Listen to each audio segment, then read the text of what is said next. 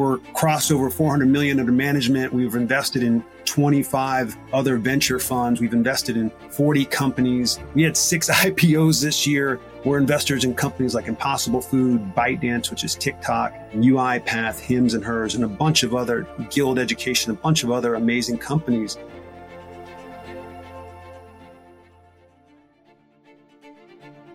The Pathfinders podcast is presented to you by Ansarada. Ansarada is the modern deal and virtual data room technology designed to make M&A, capital raising, divestments, restructures, and IPOs as simple as possible. Ansarada has just launched Freemium with the world's first online data room quote. Now you can get a free data room and quote in just three clicks, just 15 seconds. There's no need to wait. Get your room open straight away no matter what stage you're at. Deal marketing, deal preparation, or due diligence. And here's the best bit. Usage fees only start when the deal goes live. All the top M&A firms and investment banks are jumping on it. That's because there's no risk, just reward. Pretty cool, right? Check it out at ansarada.com slash quote. You know I like a winning team, so say it with me. Ansarada.com for next winning outcome.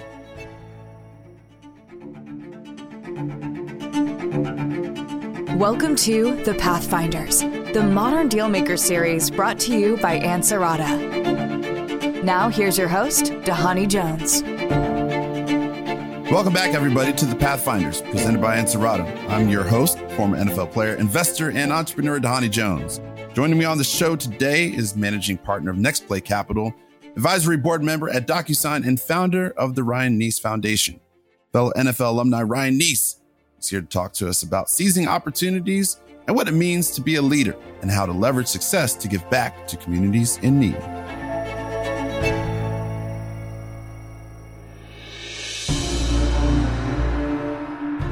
Ryan, welcome to the show. I'm just, you know, it's exciting to see you because so many different times we're always, I feel like crisscrossing the United States, going to different places. It's kind of like you and that Tampa, Tampa 2 at the linebacker position, you know, flying all over the place. I mean, what, what, what has it been like since your transition?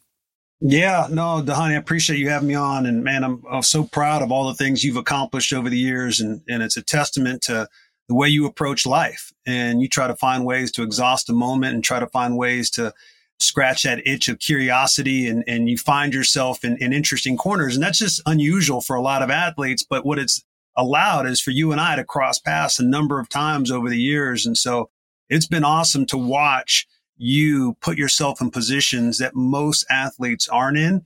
And for me, it's inspiring because I think it's really important in my career to see individuals like you that approach life in that way and approach business that way and, and find ways to build meaningful relationships. So I got, had to say that on the show because I'm sure like you, so many people approach me and go, Hey, Ryan, you know, you're so rare. There's not a lot of other athletes that are out there doing things. And I start going off the, in the list of people that are doing great things after life, after football. And you're one of the first individuals. So easier said than done. As you mm-hmm. know, the transition is tough for all of us. But one of the things that I did early on was try to find ways to build meaningful relationships with men and women that I respected, whether that was in philanthropy, whether that was in politics, whether that was in business. So yeah, that was a longer winded way of answering your question, but I had to give you some love and some kudos from, from the get. Hey, look, we're, we're two powerful inside linebackers that are able to kind of run the field. And I think it's the same way. You're the inside guy. I'm the outside guy. I'm the skinny one that just ran fast, hey, man. You were just, just curious, you know, why do you think sometimes it's difficult for some people to transition?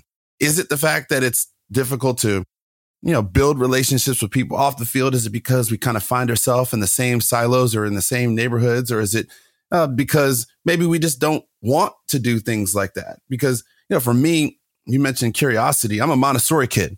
I've only lived yeah. the curious lifestyle my entire life. I mean, right. I get in trouble for asking questions. Sometimes I get kicked off the field because I ask too many questions. I mean, I actually got uh, my my coach at the New York Giants, Tom Olivadotti. Can I never forget this? He told me I was only allowed to ask three questions. And so what I decided to do is ask one question, fill out the answer to all of my questions that I've now written down in this book, the book of questions. I so, love it. so I wrote a book of questions. Then I had like 20 questions that I had outlined during the meeting. I just gave it to him. Say, hey, can you just answer these questions? Right. So, but why do you think people don't transition? Yeah, it's a great question. And I mean, as you know, and I know you've interacted with so many different athletes, not just in football, but in all sports, and they all face similar challenges. And I think some of those challenges is one, because you've been programmed from an early, early point in your life to think about one thing and one thing only. And that's being the very best at your craft and at, at the skills and at the sport that you're particular playing. And so when you put all that time and energy into one thing, it doesn't allow for you to start to explore other opportunities. And then all of a sudden, the game, you don't really retire from the game or sport. The sport retires from you. Mm. And so when you walk away from it, all of a sudden now you're forced to be somebody that you're not familiar with. You're now in a position where you're trying to learn who you are and maybe even more importantly, what's going to give you the passion to wake up every single day. And that's that. I don't care what industry you're in. Change is very hard. And whether you went from being a doctor or a lawyer or a teacher and you had to go into a whole new field that you were unfamiliar with or a whole new arena that you were unfamiliar with, that would be daunting for everybody. So that, that just inherently the, the job itself puts you in a position to be able at a disadvantage when you transition. The second thing, most athletes aren't proactive the way that you were, right? Most athletes aren't asking question after question and aren't being told, Hey, you're asking too many questions and aren't seeking out environments where they're uncomfortable. That's just not in the nature. Most athletes, people come to them, they, they bring you your equipment, they bring you your food, they bring you your schedule, and it's there in place for you to then optimize. It's very mm. rare that you have to go and seek out who should I spend time with and, and why should I spend time with them and what do I need to learn to get better? And then I think one of the other things that's really hard, Dhani, depending on how long you play for, if you play for a long time in the league, you start to build up a certain bravado that you are the man or you are the woman, you are the elite, you are the alpha. And this idea of going back to being a rookie becomes very foreign. Mm. And so most athletes go, you know what? I just want to be Dhani. I want to just go run my own podcast or run my own firm or run my own company. And they don't realize the time and energy and effort that you put in over the last decade after you were done playing to put yourself in a position to succeed. You went backwards to go forward. And so a lot of the athletes, I think, struggle with that. And then, uh, and then finally, I mean, there's so many things, but you know, one of the things I've, I've found over the years that a lot of athletes also struggle with, especially the ones that are capable of doing more than just their sport.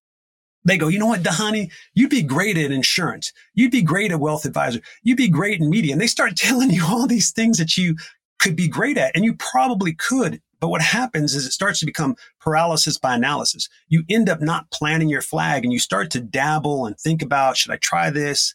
Should I try that? I don't want to lean in too much here because I may miss an opportunity over here. And so you end up spending two or three years just kind of floating and never committing. I think the ones that commit and say, I'm going to do this for six months. I'm going to do this for a year and then see if I like it, see if I want to move on are the ones that seem to have a better transition. But if you float for a while, it just delays the inevitable of uh, sooner or later, you got to plant your flag and start to, you know, focus on what you want to accomplish and what you want to achieve. So those are a few things. Yeah, Lloyd Carr, um, great University of Michigan coach, always said, you know, at some point you have to plant your feet and say who you are and what you believe in. And I think it's the same thing that you're referring to when you kind of look at the world of, of business. And that spin cycle is a very real thing. And it doesn't matter if you're where you are right now, Next Play Capital, or if you're where I am with, with Qey Capital. We've all spun. Right. It's just a matter of how long you continue to spin for.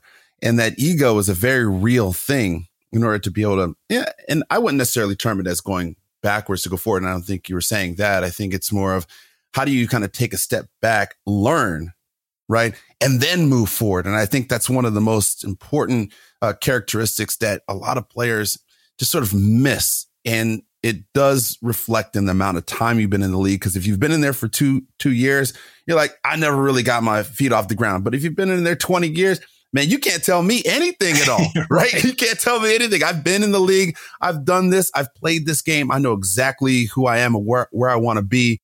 And I'm going to be at the helm. And, and, and the fact is, when you move into these future roles of leadership, it's important to learn from the very best, as I know you have, especially through your upbringing and also through the friends and family and the people in the community that you've built around you in order to, to arrive at the leadership role. So, I mean, as I think about some of the things that have prepared me for those leadership roles, you know, what specific things within the NFL have, do you think have put you there?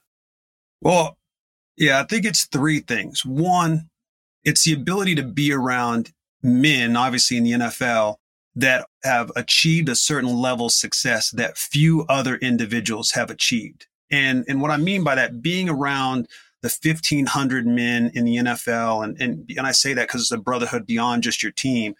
It's an unbelievable experience to be around these individuals because you get to see what it takes to be excellent. Mm-hmm. You start to learn the habits of what it takes to be successful at the very top of your game. You don't just wake up and all of a sudden roll out of bed and are able to be a Hall of Famer or a, Super Bowl champion. There was a lot of time and dedication. I think about John Lynch, who just went into the Hall of Fame, the GM of the 49ers.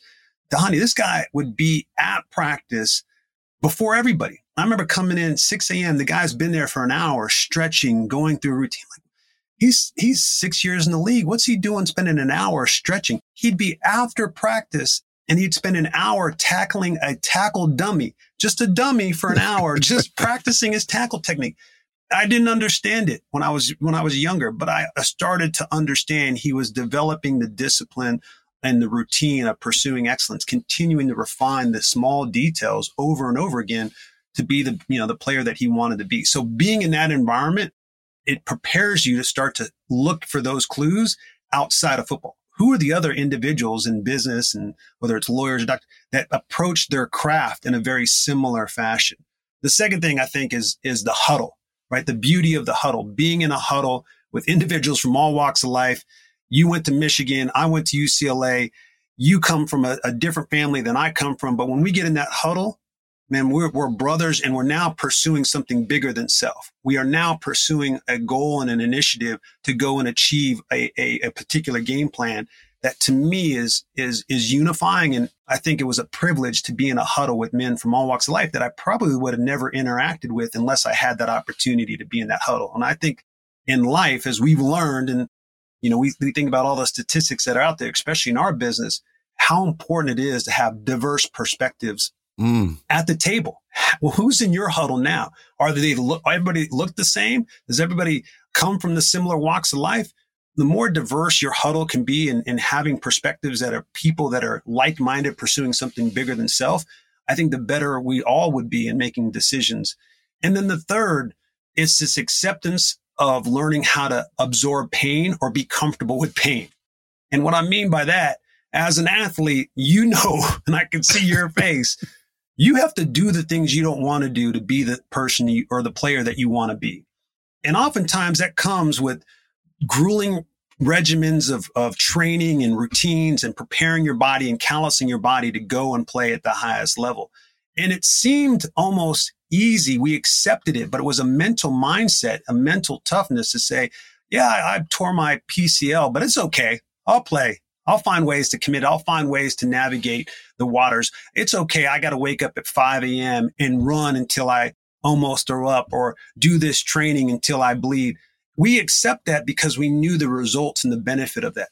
I think often in life, man, we, we come across a lot of people that it's easy for them to define success. These are the goals. These are, these are the things that I want to achieve. But very few people can define their level of pain threshold or the things that they're willing to do to achieve that goal. And so for me, it was this willingness to, to start to learn. And if I wanted to be this, it was going to come at a price. And I had to figure out mentally how to do that and embrace that. And still today, there are things that I want to achieve and things that I want to do. And that comes with great sacrifice and this willingness to embrace pain. Well said. And I, I, I can't thank you more for laying it out like that because I think a lot of people don't realize how much of uh, a level of endurance it takes in order to build that callus and the amount of habits that you have to continually reinforce in order to be able to even get to that level when you can have that success. Um, right. Um, you know, people are like, why are you waking up so early? Why are you staying staying there so late?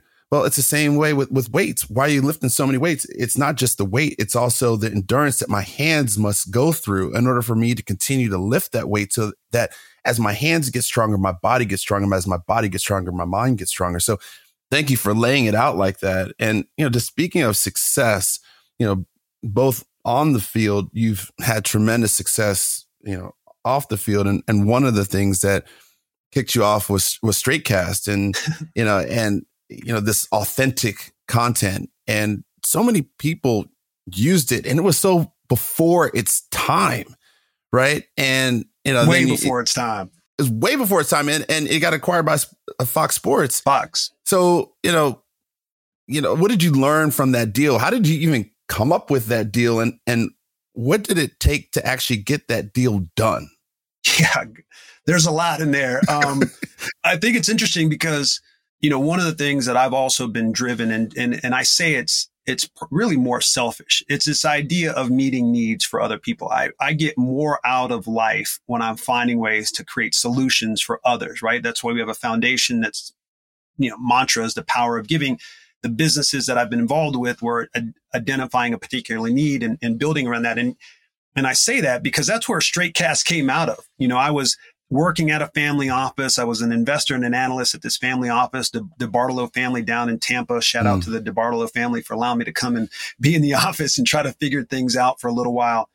And then a, a former teammate who you know, who was in business school, guy named Jeb Terry, called me up. He was graduating from business school. He said, man, I, I have this idea and I'd love for you to help me with this idea. And he told me about this vision of, of Straightcast. And, and we decided to co-found the business. And the business was very simple. How do we find ways to give athletes the ability to create authentic, real video content mm-hmm. in real time and then send it to television in 15 seconds or across their social? And today we say that and it sounds like I mean, that's everywhere. Like, what are you talking about?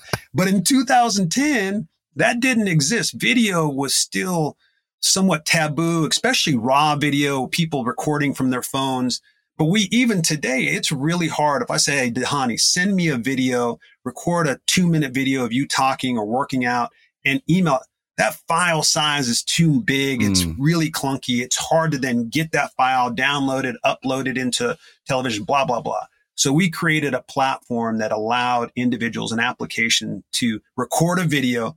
And after they press send, it could be pulled up in the, you know, the back ends of Fox, ESPN, and all these major media outlets. And, and the reason we did it is because at that time, if you remember, so many guys were doing Twitter and mm-hmm. people were getting in trouble for them things they were writing late at night or, you know, remember, you know, Coach Edwards, don't press send. And partly because you know, things would get misinterpreted. Guys were, it was a new form, it was a new medium. How do you actually communicate? And then we also learned, you know, I was never a big star, but there was a lot of big stars that would have ghost writers writing on their behalf. So it wasn't really true form of content. But if I could get Dhani after a game in the locker room, on the team bus or on the team plane, recording a video, and that's, that's, you know, content is king. That was content that very few people had in the world. And, and then we also had the model, which actually didn't work out the best, where we would have the media companies pay for that content and then we would trickle it back down to the player, right? Because mm. you're the world's expert. And why should we do the interview after the game and then walk away and all these media companies were monetizing that amazing content? So somehow, some way we wanted to figure out how to pay the athlete and that, that messes with your model a little bit when you start eating up you know, eating up your margin that way. But nevertheless, we built it to a point where we had thousands of athletes creating content at all different times, both ESPN, Fox, you name it, media outlets, both digitally and, and traditional television were using that content. And we got to a point where we'd, we'd raised some money. We were not achieving the goals we wanted to to get to the next round of funding, mm. full transparency. And so we figured out, well, we got to figure out what's our exit here. How do we make sure the company can survive and go on? And we had a, a chance to position Fox and ESPN against each other. And, you know, we said to ESPN, Fox wants an exclusivity. And we said to Fox, ESPN wants the exclusivity. and those two, like most things, hey, look, they don't, you know, they don't want one of the one to get the better of them. And so fortunately, Fox came to us and said, we want the whole thing and um, they came to us and we ended up striking a deal with them and They ended up buying it. We had an earnout. Jeb went and spent two years in an earnout. I decided to leave and go start Straightcast. And, and really that's the story behind it. But it, it was humbling by far, brother. I would much rather run down the field on kickoff and hit 300 pound, hit the wedge, hit 300 pound lineman over and over than the early days in the startup. Cause you're just, I mean, you're literally drinking from a fire hose. You're the legal team. You're the marketing team. You're the accounting team. You're doing it all and with very limited experience or, or resources. And so I have so much more empathy for the individuals and men and women go, I'm going to go do this and build this. And everybody goes, yeah, that's impossible because everybody told us it was impossible. And, and somehow, some way they find ways to figure it out and make it become possible. And that's just a, it's a beautiful thing. But that's the entrepreneurial spirit. That's uh, correct. That's the the outside linebacker. That's the middle linebacker. That's being on the field and sometimes making it up. I mean, no matter how many times you practice, right? No matter how many times your coach runs through with the you know with the scout team and they try to give you these looks, there's always a little wrinkle, right? And I always tell people that that wrinkle is where you really start to shine. That's really where you start to learn your most valuable lesson because you got to figure it out. And a lot of people don't have enough endurance. They don't have enough you know, habits that have been sort of instituted so that they can actually get to the point where their brain just goes out on its own. And you were able to do that in your exit, which I think is phenomenal. Would there be something you would have done differently with Straightcast today versus from before? Yeah. Uh, and it's a, kind of the advice I give to a lot of early on founders is one, I, I would have created a, a stronger advisory board from the beginning Mm-hmm. Just like sports, and, and, you didn't get there by yourself. You had unbelievable coaches that gave you the information that prepared you to put you in a position to say, this is what you should do. And then to your point, the artist or the true athlete then takes that and goes, okay, I get that. I'm going to play it a little bit different. Mm-hmm. And so having that individuals around you to give you that advice early on, or the coaches or an advisory board, I think would have really helped us, especially individuals that are from, from that arena. And then the other thing that I would have done is probably spent more time with founders because it's very lonely. And what I mean by that, Don, and you, you know this, one of the things that's really hard for athletes is to ever ask for help mm-hmm. or ever say it's not going well or ever say I'm hurt. And that's ingrained in our mind. But as a founder, it's similar, right? It's hard to tell your investors or your board or your employees, hey, this burning down behind me right now and this thing is going sideways and I don't know what to do and and to really ask for help. And the only way to me to do that is probably find other individuals that understand when you say it's burning down, what it really means. And so spending a little bit more time with founders and other individuals that have walked that walk probably would have gave us some some ease and probably wouldn't have allowed me to lose my hair so fast. and, and so lowered the stress level and the anxiety we had as, as, as founders early on.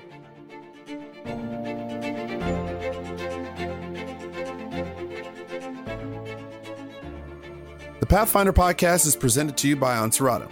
Ansarada is the modern deal and virtual data room technology designed to make M&A, capital raising, divestments, restructures, and IPOs as simple as possible. Since 2005, Ansarada has been trusted in over 24,000 transactions and powered over 1 trillion worth of deals. Ansarada is a secure space that includes workflow tools, AI-powered data rooms, built-in question and answer and integration frameworks. It's the data room trusted by modern deal makers. You can start for free today at Ansarada.com. You know I like a winning team, so say it with me, Ansarada.com for your next winning outcome.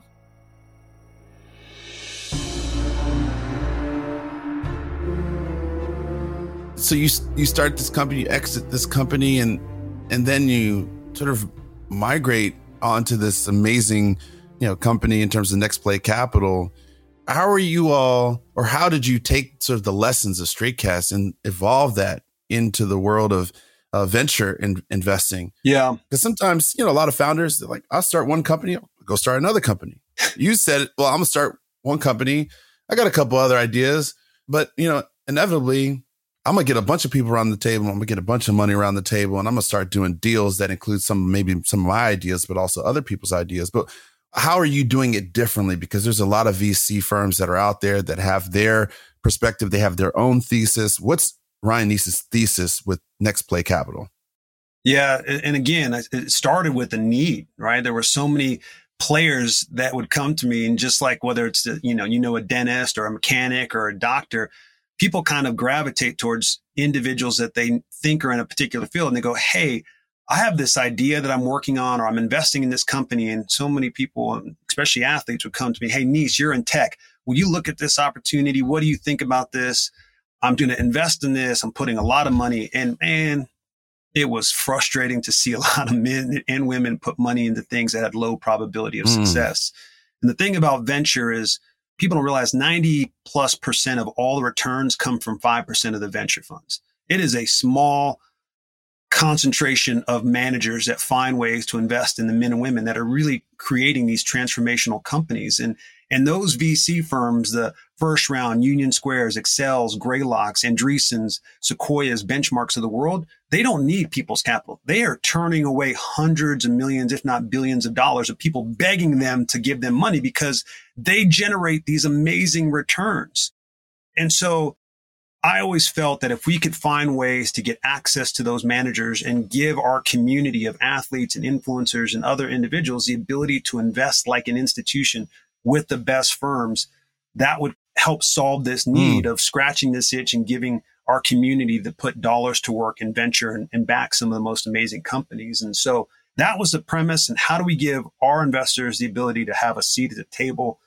And, and then at times, if we could, maybe invest alongside these world class managers into some transformational businesses and get, get a piece of those companies as well. And so, and it's, it's been an amazing journey. We're crossed over 400 million under management. We've invested in 25 other venture funds. We've invested in 40 companies. We had six IPOs this year. We're investors in companies like Impossible Food, ByteDance, which is TikTok, UiPath, Hims and Hers, and a bunch of other Guild Education, a bunch of other amazing companies.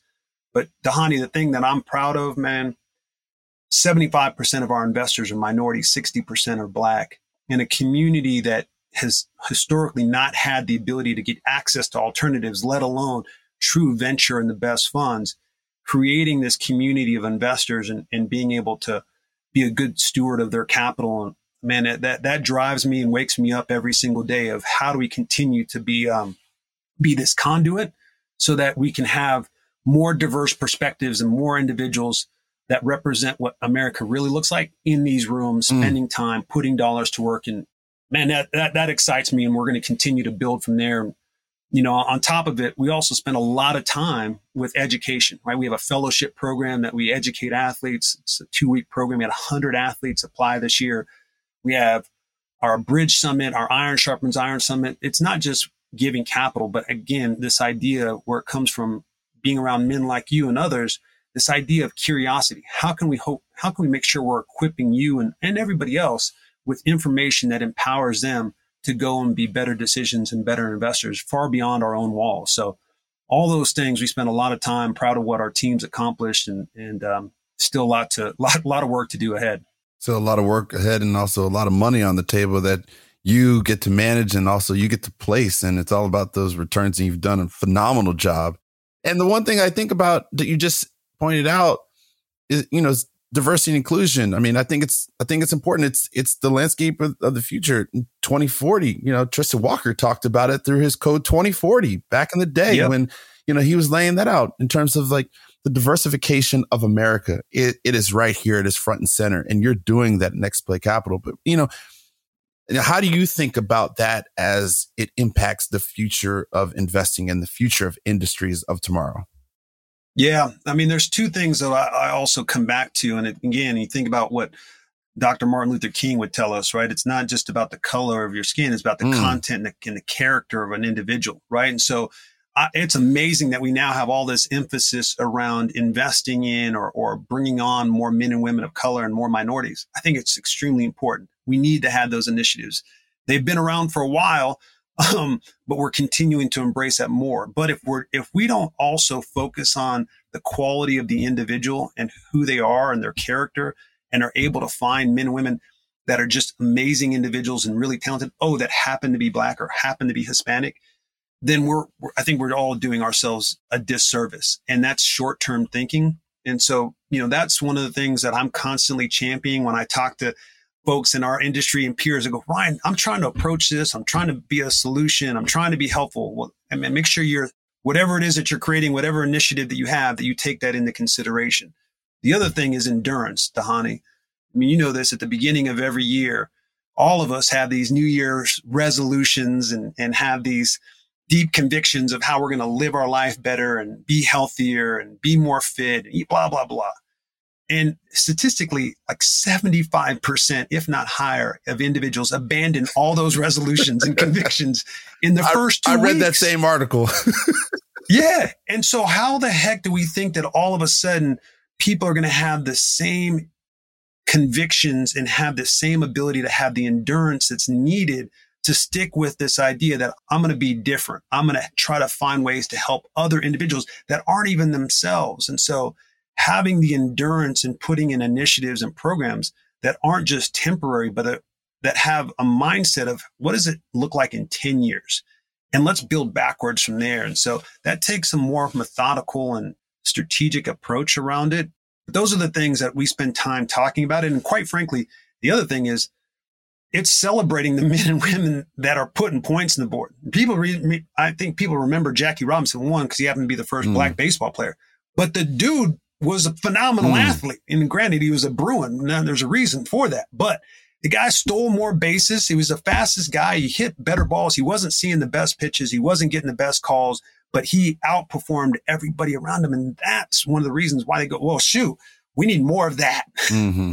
we need more of that. And, and if we can start to celebrate individuals that are achieving levels of success, people are going to go, I want more of that. Because at the end of the day, people are going to still be motivated by you know, that almighty dollar, mm-hmm. right? And so we have to make sure we continue to champion the men and women that are out there putting points on the board, that are taking initiatives, that are that are doing the the, the things that are needed to be difference makers. And so I think about all the guys like Elliot Robinson and Michael Seibel and, and Richard Kerby and the laundry list of folks that I know you know in, in, in our community and the venture community that are putting points on the board, the Tristan Walkers and all of them. There's, you know, great people, men, men out there and, and, women as well that are doing some phenomenal things that I'm excited to, to celebrate. Yeah. And it's awesome that we all know the same people, but it's also challenging because we can list them off.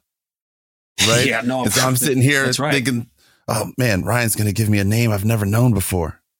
And I know everybody's name that you're talking about but we keep celebrating the content of those people's character because they therefore reinforce that greatness that is found in so many of us. And and I just want to say congratulations and um, you know working with DocuSign. I didn't even I didn't even know you, you you were working with them. I mean, how did you how did you get that role?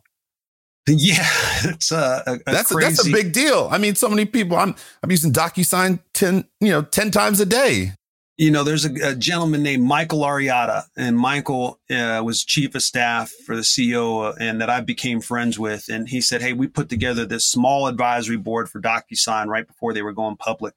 We'd love for you to be on it." And Michael, it was uh, one of these individuals, super talented, high, high IQ and EQ, a Christian believer and and just a really phenomenal human being. And now Michael actually is running a, um, a firm down in Atlanta called Garden City, which is a, pri- a, private equity shop. But Michael was the one that introduced me to the to the DocuSign team, and and and I'm just a, an advisor on the advisory board. And there's a few of us that are out there, and it's a it's a special group. And again, it's it's our role and responsibility really more to be an ambassador mm. to the company and an ambassador for the things that they're trying to do and, and the way that they're trying to approach really changing the game on how we're signing contractual agreements uh, in all industries, right? I mean, there's not a, a moment in time I feel like that I'm not signing something digitally now. And the amazing part of DocuSign's behind all of that. And then internally too, how do we actually be supportive of, of what the company looks like on the inside? And so those are some of the things that we're used to, to powwow about and have conversations and provide input and support to the executive team and to the, um, the broader DocuSign community. So yeah, I mean, you know this. It's about again trying to get in the huddles with talented people. Um, it's uh, I always find like find that I'm in a position where I have imposter syndrome often, and uh, not sure that I'm worthy to be there. But hopefully, I can provide a perspective that's unique and find ways to feel uncomfortable. And and in those rooms, I always feel like I I'm the one that's getting way more back than whatever it is that I'm given. But that's okay. that's where you're supposed to be. And sometimes that Yeah. uncomfortable feeling is providing a lesson that therefore at a later date makes you more comfortable, but also makes you comfortable to tell somebody what they need to do while they're uncomfortable. Right. And that's that huddle. That's that experience when you're sitting there and you're next to, you know, a second year player and you've been in the league for a little bit of time. You gotta, you gotta counsel that young buck. You gotta be able to give them that advice. Right. And so, you know, while you're doing that in the world of business, you also kind of take things to the next level with your Ryan Nece Foundation. So, you know, how's that been in its development? How's that sort of affected, you know, the, the community? And what are you excited about um, when it comes to your foundation? Yeah, I mean, it's crazy to think the foundation's now celebrating year 15, which means I'm just getting older. And the work that we're doing is um, exciting because it comes back to this idea. I don't know what, you know, when you went into the league, one of the things that I found, it's also really lonely as a rookie. You don't, you know, you think you hang out with people always like, oh, you hang out with all your teammates all the time. Not really. They have families and kids and others. There's a small group of the rookies that maybe hang out with one another, but they're long days. It's foreign world. You don't know the city. You don't know where to eat or where to hang out, blah, blah, blah. And so one of the things I did early on to get acclimated to the city was I started volunteering, started working at nonprofits and churches and different community, the community service department with the Bucs mm. would wear me out. I would just volunteer. Hey, send me wherever you need me. And, and then I became a person that was in the city. I became a community member. I became a, a citizen of the, of, the of, of Tampa Bay. And because I started to hang out with the people and I started to fall in love with that through that, I realized that, man, there's all these amazing organizations. They're doing phenomenal work to try to cure cancer, eradicate homelessness, find ways to solve some of the biggest issues that a lot of people in our cities are, are faced with. There's no reason why I should try to recreate another organization that's doing the same work that all these other great ones are doing. But what I did find was so many young minds were being indoctrinated with this idea of how to take care of self. Mm. And and if you think about just some commercials, you know, like obey your thirst or have it your way, or it's all about really self. And so I realized for me, if we could find ways to start teaching these young minds how to start thinking about others, that those are the individuals that are going to give more money to these great organizations that are going to sit on the boards, that are going to be more productive citizens in society and help all these other nonprofits. And so, anyways, I, I wrote a curriculum that teaches high school juniors and seniors the principles of the power of giving. And so that's what our foundation does. It takes high school juniors and seniors through a two year program where they learn these fundamentals on how to think about others. And we start with one question in the program and then we end with the same question. When's the last time you asked a family member or a family member or a friend, how can I help you? And if you can find ways to do that consistently in all areas of your life, you're probably going to start to embrace the power of giving, but you're indeed going to make your city, your community, your state, your country better. And so that's a, that's what we do with the organization. And again, it's 15 years and finding ways to continue to move the ball forward. As you know, raising a dollar for a nonprofit is probably the ha- hardest dollar to raise because what you're giving back is a pat on the back and a big thank you. But man, I'm, I'm so proud of the students that have gone through our program now. And again, it makes me feel old because there's so many of them now that are, shoot, they're out of college, they're working, they're giving back, they're, they're active community members in, in all over the country now, which is awesome to see. Well, I, uh, I applaud all of that and all the efforts, you know, because I, I think playing on the field, metaphorically speaking, you have 11 guys, but your point is it needs to be 11 guys and you add females, you, you diversify the, the huddle itself. things start to change, you know, the people in the stands and the stadium and ownership. You know, you can metaphorically use the world of football and all of the colors on the palette and the people in the stadium as this beautiful opportunity to to open up people's minds and giving and thinking about others before you think about yourself is one of the most important ingredients that we all must have in order to be able to work together. So I, I appreciate um, what you've done, and what you will continue to do. Last question, uh, and uh, and we love this one. Which is your favorite celebration of a winning deal? I mean, you know, we, you know, you, you got all these things that are happening. You, you closing all these deals. You got all these IPOs. and, and you, you know, you celebrate, right? Because no matter how much money you raise, no matter how many deals you close, you got to have that good time, right? In order to be able to say thank you. And, and look, you want that pat on your back. You don't want just, just the pat on the back just sitting at home. So where do you go to celebrate some of your winning, your winning deals?